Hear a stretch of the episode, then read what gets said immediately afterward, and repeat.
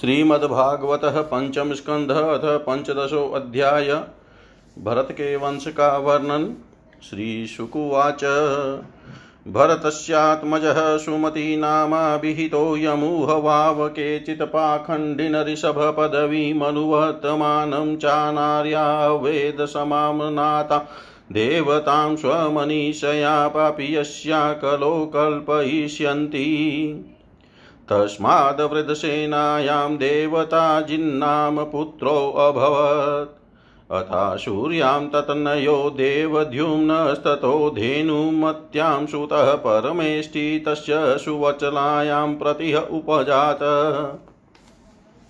य आत्मविद्यामाख्याय स्वयं संशुधो महापुरुषमनुष्म मनुषस्मार् प्रतिहातसुवचलायां प्रतिहत्रादयस्त्रय आशनिजाको विदाः शुनवः प्रतिहतुस्तु त्यामजभुमानावजनिशाताम् भूम्नऋषिकुल्यायामुदगीतस्ततः प्रस्तावो देवकुल्यायां प्रस्तावानियुत्सायां हृदयज आसीद्विभुविभो रत्यां च पृतुषेणस्तस्मान्तकः आकुत्यां जज्ञै नक्तादधृतिपुत्रो गयो राजसि प्रवर उदारस्रवा अजायत साक्षात् भगवतो विष्णौ जगदे जगद्रिरक्षिषया गृहीतसत्त्वस्य कला आत्मवत्वादिलक्षणेन महापुरुषतां प्राप्त।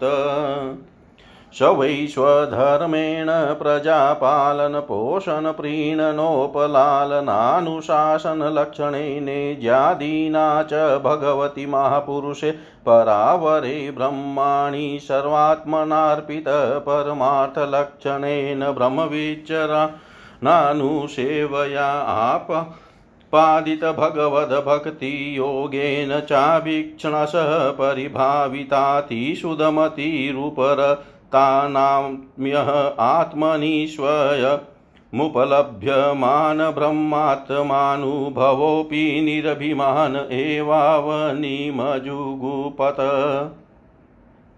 तस्येमां गातां पाण्डवेयपुराविद उपगायन्ति। गयं नृपः कप्रतियाति कर्मभियजवाभिमानी बहुविद्धर्मगोप्ता समागतश्रीशदशस्पतिः शतां शतसेवकोऽन्यो भगवत्कलामृते यं व्यसिञ्चन परया मुदा सती सत्याशिषो दक्षकन्याः सरिदभिः यस्य प्रजानां दुदुहे धराशिषो निराशिषो गुणवत्स स्नुतोधा चन्दास्य कामस्य च यस्य कामान् दुदुराजव्यरथो बलिं नृपा। प्रत्यञ्चितायुधि धर्मेण विप्रा यदाशिषां षष्ठं सम्परेत्य यस्याध्वरै भगवान् ध्वरात्मा मगोली माध्य माध्यत्यौरुषोमपीते श्रद्धा विशुद्धाचलभक्तियोगसमर्पिते जाफलमाजहार यत प्रीणाद्वः ऋषिः देवतीर्यङ्गः मनुष्यविरुतृणमा वीरिञ्चात। प्रियेत सद्यशः विश्वजीवः प्रीतः स्वयं प्रीतिमगादगयस्य गयादगयन्त्यां चित्ररथः सुगतिवरोधन इति त्रयपुत्रा बभुव चित्ररथार्दुणायां सम्राडजन्निष्ठ तथ उत्कलायां मरीचिमरीचे बिन्दुमत्यां बिन्दुमानुदपद्यत तस्मात् सर्गाया मधुनामा भवन्मधौ सुमनसि वीरवरत।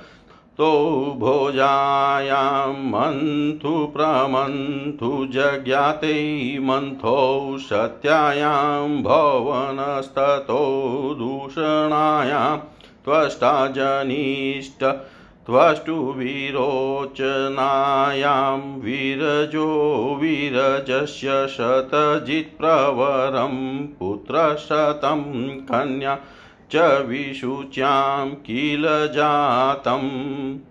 तत्रायं श्लोक प्रेयव्रतं वंशमिमं विरजश्चरमोद्भव। अकोरोदत्यलं कृत्कित्र्यां विष्णुः सुरगणं यथा विष्णुसुरगणं यथा। श्री सुखदेव जी कहते हैं, राजन भरत जी का पुत्र सुमति था। यह पहले कहा जा चुका है। उसने ऋषभ देव जी के मार्ग का अनुसरण किया। इसलिए कलयुग में बहुत से पाखंडी नार्य पुरुष अपनी दुष्ट बुद्धि से वेद विरुद्ध विरुद्ध कल्पना करके उसे देवता मानेंगे। उसकी पत्नी वृद्ध सेना से देवता जित नामक पुत्र हुआ। देवता जित के असूरी के गर्भ से देवध्युम्न देवध्युम्न के धेनुमति से परमेष्टि और उसके सुवचला के गर्भ से प्रतिह नाम का पुत्र हुआ। इसने अन्य पुरुषों को आत्मविद्या का उपदेश देकर स्वयं सुदचित होकर परम पुरुष श्री नारायण का साक्षात अनुभव किया था। प्रतिह की भार्या सुवचला के गर्भ से प्रतिहर्ता प्रस्तोता और उद्गाता नाम के तीन पुत्र हुए। ये यज्ञ आदि कर्मों में बहुत निपुण थे। इनमें प्रतिहता की भार्या स्तुति थी। उसके गर्भ से अज और भूमा नाम के दो पुत्र हुए। भूमा के ऋषिकुल्या से उद्गित, उसके देवकुल्या से प्रस्ताव और प्रस्ताव के नियुत्सा के गर्भ से विभु नाम का पुत्र हुआ। विभु के रति के उदर से पृथुसेन पृथुसेन के आकुति से नक्त और नक्त के द्रुति के गर्भ से उदार कीर्ति राजर्षि प्रवर गय का जन्म हुआ। ये जगत की रक्षा के लिए सत्व गुण को स्वीकार करने वाले साक्षात भगवान विष्णु के अंश माने जाते हैं। स्वयं आदि अनेक गुणों के कारण इनकी महापुरुषों में गणना की जाती है। महाराज गय ने प्रजा के पालन, पोषण, रंजन, लाड़, चाव और शासन आदि करके तथा तरह तरह के यज्ञों का अनुष्ठान करके निष्काम भाव से केवल भगवत प्रीति के लिए अपने धर्मों का आचरण किया। इससे उनके सभी कर्म सर्वश्रेष्ठ परम पुरुष परमात्मा श्री हरि के अर्पित होकर परमार्थ रूप बन गए थे। इससे तथा ब्रह्मवेता महापुरुषों के चरणों की सेवा से उन्हें भक्ति योग की प्राप्ति हुई। तब निरंतर भगवत चिंतन करके उन्होंने अपना चित शुद्ध किया और देहादि अनात्म वस्तुओं से अहम भाव हटाकर वे अपने आत्मा को ब्रह्म रूप अनुभव करने लगे। यह सब होने पर भी वे निरभिमान होकर पृथ्वी का पालन करते रहे। परिचित प्राचीन इतिहास को जानने वाले महात्माओं ने राजसी गय के विषय में यह गाथा कही है। अहो, अपने कर्मों से महाराज गए की बराबरी और कौन राजा कर सकता है? वे साक्षात भगवान की कला ही थे। उन्हें छोड़कर और कौन इस प्रकार यज्ञों का विधिवत अनुष्ठान करने वाला, मनस्वी बहुज्ञ धर्म की रक्षा करने वाला, लक्ष्मी का प्रिय पात्र, साधु समाज का शिरोमणि और सत्पुरुषों का सच्चा सेवक हो सकता है। सत्य संकल्प वाली परम साध्वी श्रद्धा, मैत्री और दया आदि दक्ष कन्याओं ने गंगा आदि नदियों के सहित बड़ी प्रसन्नता से उनका अभिषेक किया था तथा उनकी इच्छा न होने पर भी वसुंधरा ने गौ जिस प्रकार बक्षड़े के स्नेह से पिनाकर दूध देती है, उसी प्रकार उनके गुणों पर रीझ कर प्रजा को धन रत्नादि सभी अभिष्ट पदार्थ दिए थे। उन्हें कोई कामना न थी। तब भी वेदोक्त कर्मों ने उनको सब प्रकार के भोग दिए। राजाओं ने युद्ध स्थल में उनके बाणों से सत्कृत होकर नाना प्रकार की भेंटें दी तथा ब्राह्मणों ने दक्षिणादि धर्म से संतुष्ट होकर उन्हें परलोक में मिलने वाले अपने धर्म फल का छठा अंश दिया। उनके यज्ञ में बहुत अधिक सोम पान करने से इंद्र उन्मत हो गए थे, तथा उनके अत्यंत श्रद्धा तथा विशुद्ध और निश्चल भक्ति भाव से समर्पित किए हुए यज्ञ फल को भगवान यज्ञ पुरुष ने साक्षात प्रकट होकर ग्रहण किया था। जिनके तृप्त होने से ब्रह्मा जी से लेकर देवता, मनुष्य, पशु, पक्षी, वृक्ष एवं तृण पर्यंत सभी जीव तत्काल तृप्त हो जाते हैं। वे विश्वात्मा श्री हरि नित्य तृप्त होकर भी राजसी गय के यज्ञ में तृप्त हो गए थे। इसलिए उनकी बराबरी कोई दूसरा व्यक्ति कैसे कर सकता है? महाराज गए के गयंती के गर्भ से चित्ररथ सुगति और अवरोधन नामक तीन पुत्र हुए। उनमें चित्ररथ की पत्नी उर्णा से सम्राट का जन्म हुआ। सम्राट के उत्कला से मरीचि और मरीचि के बिंदुमती से बिंदुमान नामक पुत्र हुआ। उसके सरघा से मधु मधु के सुमना से वीरव्रत और वीरव्रत के भोजा से मंथु और प्रमंथु नाम के दो पुत्र हुए। उनमें से मंथु के सत्या के गर्भ से भौवन भौवन के दूषणा के उदर से त्वष्टा त्वष्टा के विरोचना से विरज और विरज के विशुचि नाम की भार्या से सतजित आदि स्वपुत्र और एक कन्या का जन्म हुआ। विरज के विषय में यह श्लोक प्रसिद्ध है। जिस प्रकार भगवान विष्णु देवताओं की शोभा बढ़ाते हैं, उसी प्रकार इस प्रिय व्रत प्रिय व्रत वंश को इसमें सबसे पीछे उत्पन्न हुए राजा विरज ने अपने सुयश से विभूषित किया था। इति श्रीमद्भागवते महापुराणे पारमहंस्यां संहितायां पञ्चमस्कन्धे प्रियव्रत वंशानुकीर्तनं नाम पञ्चदशोऽध्याय सर्वं श्रीशां सदाशिवार्पणम् अस्तु। ॐ विष्णवे नमः, ॐ विष्णवे नमः, ॐ विष्णवे नमः। श्रीमद्भागवतः अथ श्रीमद्भागवतः पञ्चम स्कन्धः अथ षोडशोऽध्याय। भुवनकोश राजोवाच।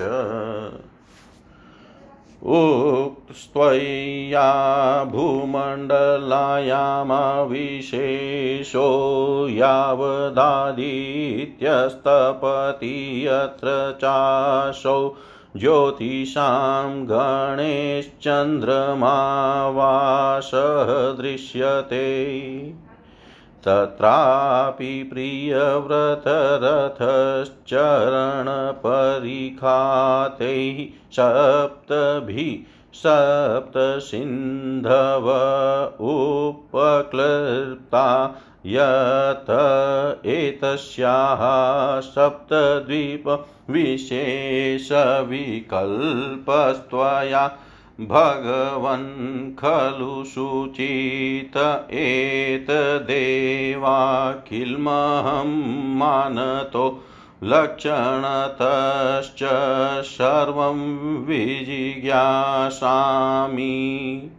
भगवतो गुणमये स्थूलरूप आवेशितं मनो ह्यगुणे अपि सूक्ष्मतम् आत्मज्योतिषि परे रमणी भगवती वासुदेवाख्यै क्षममावेशितुं तदुहे तद्गुरो हस्यनुवर्णयितुमिति।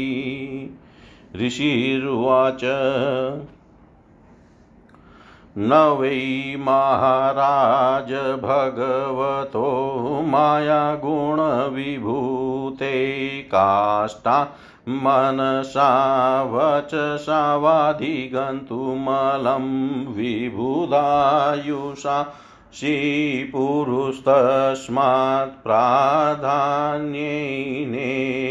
भूगोलकविशेष नामरूपमानलक्षणतो व्याख्यास्याम्।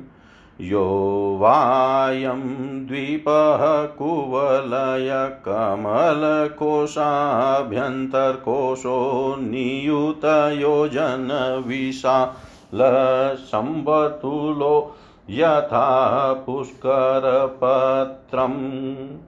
यस्मिन्नववसाणि नवयोजन् सहस्रायामानि अष्टभिमर्यादा गिरिभिः सुविभक्तानि भवन्ति। येषां मध्ये ईलावृतं नामाभ्यन्तरवशं यस्य नाभ्यामवस्थितः सर्वतः सौवर्णकुलगिरिराजो मेरुद्वीपा यामसमुन्नाः कर्णिकाभूतः कुवलयकमलस्य मूर्धनि द्वात्रिशन्त त्र्यात्रिशतसहस्रयोजनविततो मूलै षोडशसहस्रं तावतान्तभूम्यां प्रविष्ट।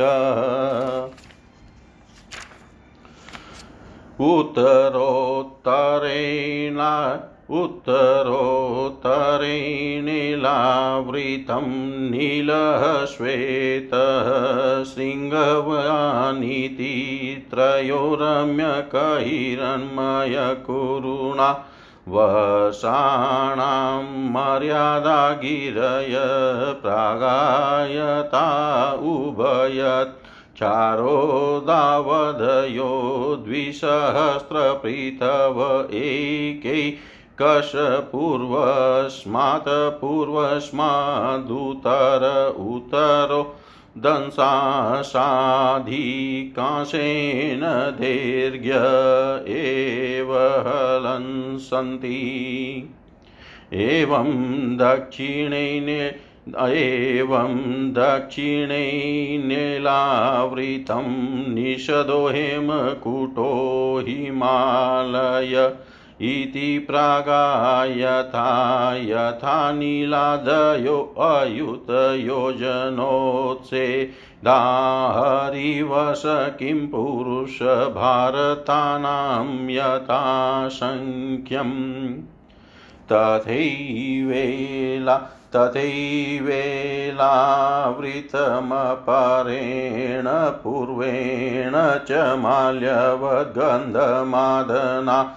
वानिलनिषिधायतो द्विसहस्रं पप्रथतु केतुमालभद्रा स्वयोऽपि सीमानं विदधाते।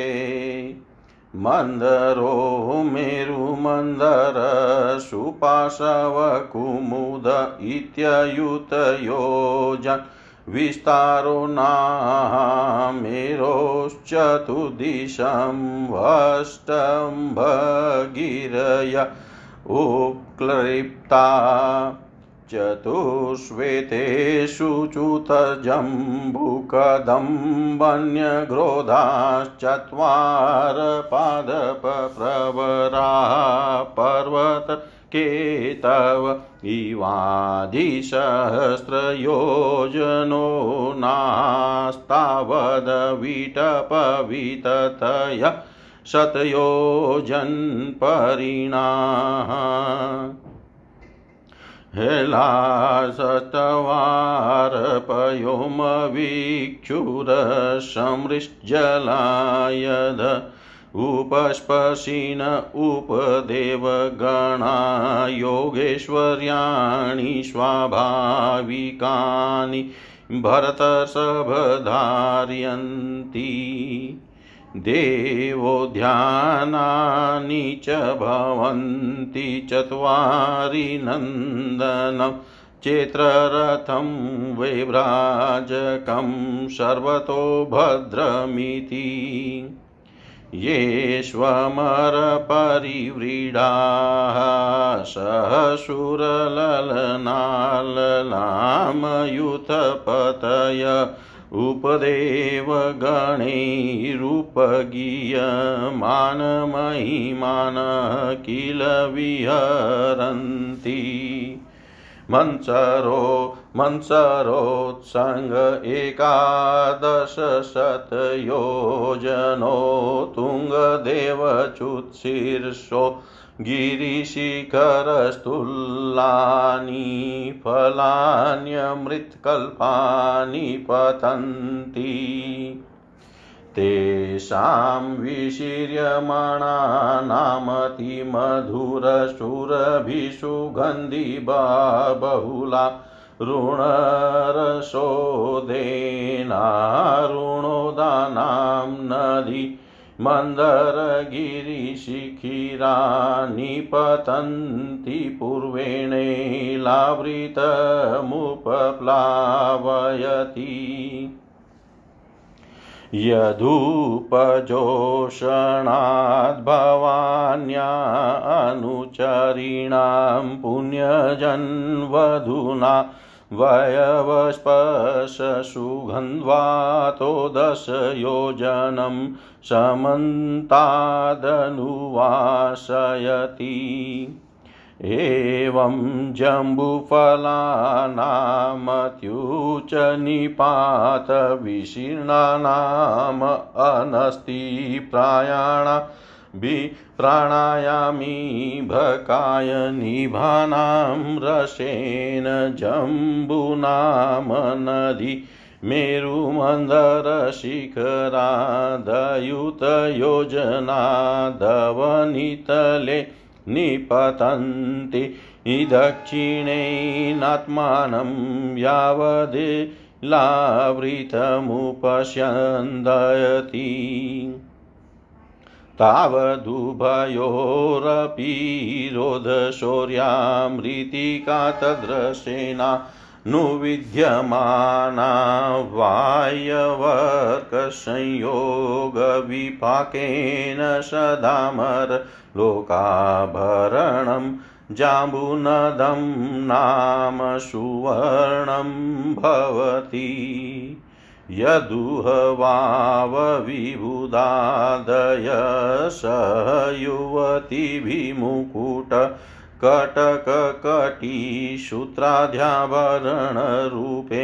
न खलु धारयन्ति। यस्तु महाकदम्बः सुपार्श्वनिरूढे यास्तस्य कोटरेभ्यो विनिःश्रिताः पञ्चायां परिणाः पञ्चमधुधारा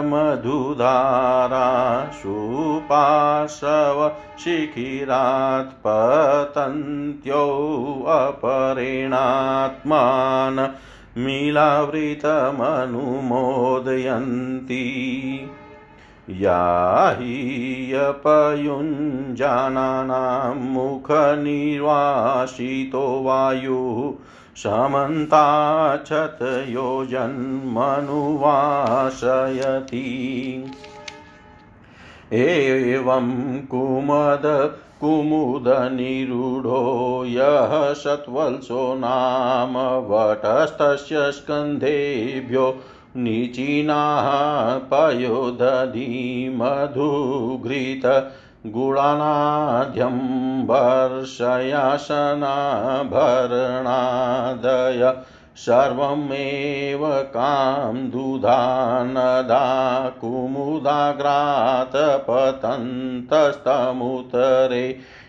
नेलावृतमुपयोजयन्ति। यानुपजाणानां न कदाचिदपि प्रजानां वलिपलित्क्लमश्वेदौर्घन् जरामय मृत्युशीतोष्णवैवर्ण्योपसर्गादयस्तापविशेषा। भवन्ति यावजीवं सुखं निरतिशयमेव। कुरङ्कुरकुसुम्भवे कङ्कत्रीकुटशिशिरः पतङ्रुचकनिषधसि निवासकपिलशङ्खवैदूर्यजारुदी हंस सर्व नागकालञ्जरनारदादयो विशन्ति गिरयो मेरो कर्णिकाया इव केशरभूता मूलदेशे परित उक्लृप्ता। जठरदेवकूटो मेरुं पूर्वेणाष्टादशयोजन् सहस्रमुदगायतो द्विसहस्रं पृथुतुङ्गो भव। एवं परेण पवनपारियात्रो दक्षिणेन कैलासकरवीरो प्रागायतावेव मुतरतस्त्रीशृङ्गमकरावष्टभिरेते परिस्त्रितोऽग्निरिव परिते चकास्ति काञ्चनगिरि। मेरो मूर्धनि भगवत आत्मयोने मध्यत उपक्लिप्ता पुरीमयुत्योजन्सास्त्रीं समचतुरस्त्रा शातकौम्भीं वदन्ति तामनुपरीतो लोकपालानामष्टानां यथादिशं यथा रूपं तुरीयमानेन पुरोऽष्टावुपक् क्लिप्ता तुरीयमानेन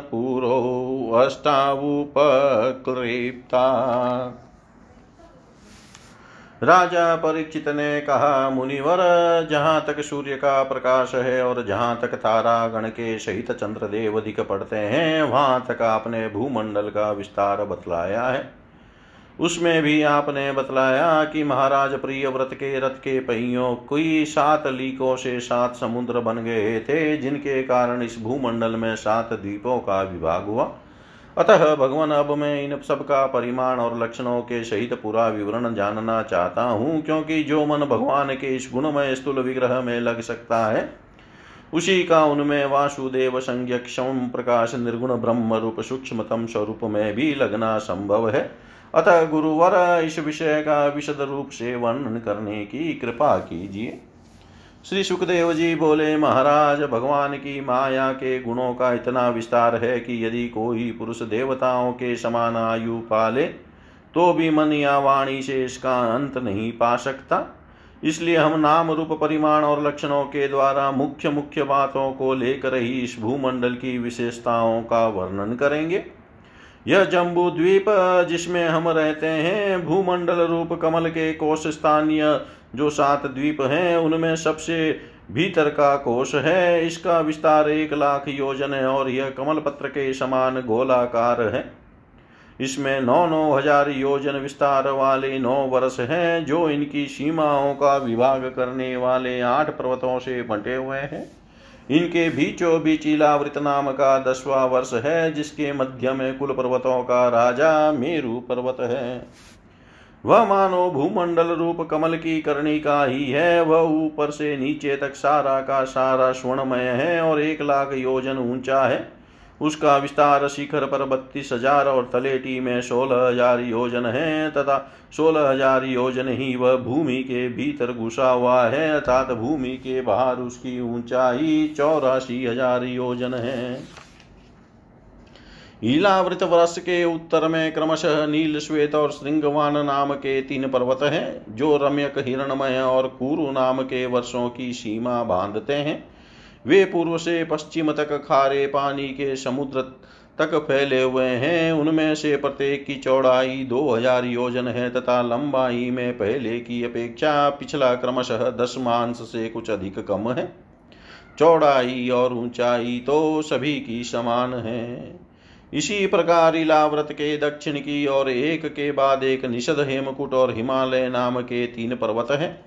नीलादि पर्वतों के समान ये भी पूर्व पश्चिम की ओर फैले हुए हैं और दस दस हज़ार योजन ऊँचे हैं। इनसे क्रमशः हरिवर्ष किम पुरुष और भारतवर्ष की सीमाओं का विभाग होता है। ईलाव्रत के पूर्व और पश्चिम की और उत्तर में नील पर्वत और दक्षिण में निषद पर्वत तक फैले हुए गंधमादन और माल्यवान नाम के दो पर्वत हैं। इनकी चौड़ाई दो दो हज़ार योजन है और ये भद्राशव एवं केतु माल नामक दो वर्षों की सीमा निश्चित करते हैं। इनके शिवा मंदर, मेरु मंदर, सुपार्श्व और कुमद, ये चार दस दस हज़ार योजन ऊँचे और उतने ही चौड़े पर्वत, मेरु पर्वत की आधारभूता थुनियों के समान बने हुए हैं। इन चारों के ऊपर इनकी ध्वजाओं के समान क्रमशः आम, जामुन कदम और बड़ के चार पेड़ हैं। इनमें से प्रत्येक ग्यारह सौ योजन ऊँचा है और इतना ही इनकी शाखाओं का विस्तार है। इनकी मोटाई सौ सौ योजन है। भरत श्रेष्ठ इन पर्वतों पर चार सरोवर भी है, जो क्रमशः दूध, मधु, ईख के रस और मीठे जल से भरे हुए हैं। इनका सेवन करने वाले यक्ष किन्नरादि उपदेवों को स्वभाव से ही योग सिद्धियाँ प्राप्त है। इन पर क्रमशः नंदन चैत्ररथ वे भ्राजक और सर्वतोभद्र नाम के चार दिव्य उपमन उपवन भी हैं। इनमें प्रधान प्रधान देवगण अनेकों सुर सुंदरियों के नायक बनकर साथ साथ विहार करते हैं। उस समय गंधर्वादि उप देवगण इनकी महिमा का बखान किया करते हैं। मंद्राचल की गोद में जो ग्यारह सौ योजन ऊँचा देवताओं का आम्र वृक्ष है, उससे गिरी शिखर के समान बड़े बड़े और अमृत के समान स्वादिष्ट फल गिरते हैं। वे जब फटते हैं, तब उनसे बड़ा सुगंधित और मीठा लाल लाल रस बहने लगता है। वही अरुणोदान नाम की नदी में परिणित हो जाता है। यह नदी मंद्राचल के शिखर से गिरकर अपने जल से इलावृत वर्ष के पूर्वी भाग को सींचती है। श्री पार्वती जी की अनुचरी यक्ष पत्नियाँ इस जल का सेवन करती हैं इससे उनके अंगों से ऐसी सुगंध निकलती है कि उन्हें स्पर्श करके बहने वाली वायु उनके चारों और दस दस योजन तक सारे देश को सुगंध से भर देती है। इसी प्रकार जामुन के वृक्ष से हाथी के समान बड़े बड़े प्राय बिना गुटली के फल गिरते हैं, बहुत ऊँचे से गिरने के कारण वे फट जाते हैं।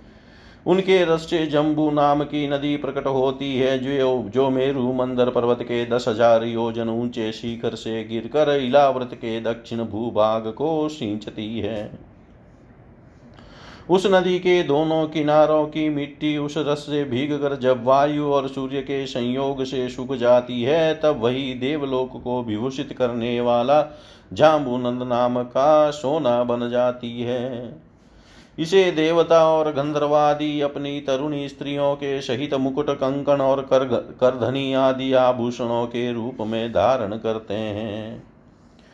सुपार्श्व पर्वत पर जो विशाल कदम वृक्ष है, उसके पाँच कटोर, कोटरों से मधु की पाँच धाराएँ निकलती हैं। उनकी मोटाई पाँच पुरुषे जितनी है। ये पुरुषा ये सुपार्श्व के शिखर से गिर कर इलाव्रत वर्ष के पश्चिमी भाग को अपनी सुगंध से सुवासित करती है। जो लोग इसका, इनका मधुपान करते हैं, उनके मुख से निकली हुई वायु अपने चारों ओर सौ सौ योजन तक इसकी महक फैला देती है। इसी प्रकार कुमुद पर्वत पर जो सतवल्स नाम का वट वृक्ष है, उसकी जटाओं से नीचे की ओर बहने वाले अनेक नद निकलते हैं। वे सब इच्छा अनुसार भोग देने वाले हैं। उनसे दूध, दही, मधु, घृत, गुड़ अनवस्त्र शैया, आसन और आभूषण आदि सभी पदार्थ मिल सकते हैं। ये सब कुमुद के शिखर से गिरकर इलाव्रत के उत्तरी भाग को सींचते हैं। इनके दिए हुए पदार्थों का उपभोग करने से वहाँ की प्रजा की त्वचा में झूरियाँ पड़ जाना, बाल पक जाना, थकान होना, शरीर में पसीना आना, तथा दुर्गंध निकलना, बुढ़ापा, रोग, मृत्यु, सर्दी, गर्मी की पीड़ा, शरीर का कांतिहीन हो जाना, तथा अंगों का टूटना आदि कष्ट कभी नहीं सताते और उन्हें जीवन पर्यंत पूरा पूरा सुख प्राप्त होता है। राजन कमल की कर्णिका के चारों ओर जैसे केसर होता है, उसी प्रकार मेरु के मूल देश में उसके चारों ओर कुरंग, कुरर, कुसुम्ब, वैकंक, त्रिकुट, शिशिर, पतंग, रुचक निषदशी निवास कपिल, शंख, वैदुर्य, जारुदि, हंस, ऋषभ, नाग, कालंजर और नारद आदि बीस पर्वत और हैं।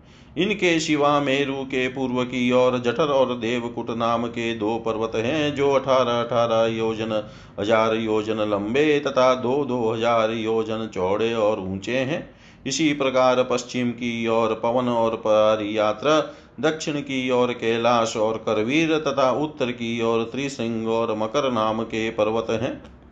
इन आठ पहाड़ों से चारों ओर घिरा हुआ स्वर्णगिरी मेरु अग्नि के समान जगमगाता रहता है। कहते हैं, मेरु के शिखर पर बीचों बीच भगवान ब्रह्मा जी की स्वर्णमय पूरी है। जो आकार में समचौरस तथा करोड़ योजन विस्तार वाली है, उसके नीचे पूर्वादि आठ दिशा और उपदिशाओं में उनके अधिपति इंद्रादि आठ ही इंद्रादि आठ लोकपालों की आठ पुरियाँ हैं। वे अपने अपने स्वामी के अनुरूप उन्हीं उन्हीं दिशाओं में हैं तथा परिमाण में ब्रह्मा जी की पूरी से चौथाई है। इति श्रीमद्भागवते महापुराणे पारमहंस्यां संहितायां पञ्चमस्कन्धे भुवनकोशवर्णन् नाम सर्वं श्रीशां सदाशिवार्पणम् अस्तु। ॐ विष्णवे नमः ॐ विष्णवे नमः ॐ विष्णवे नमः।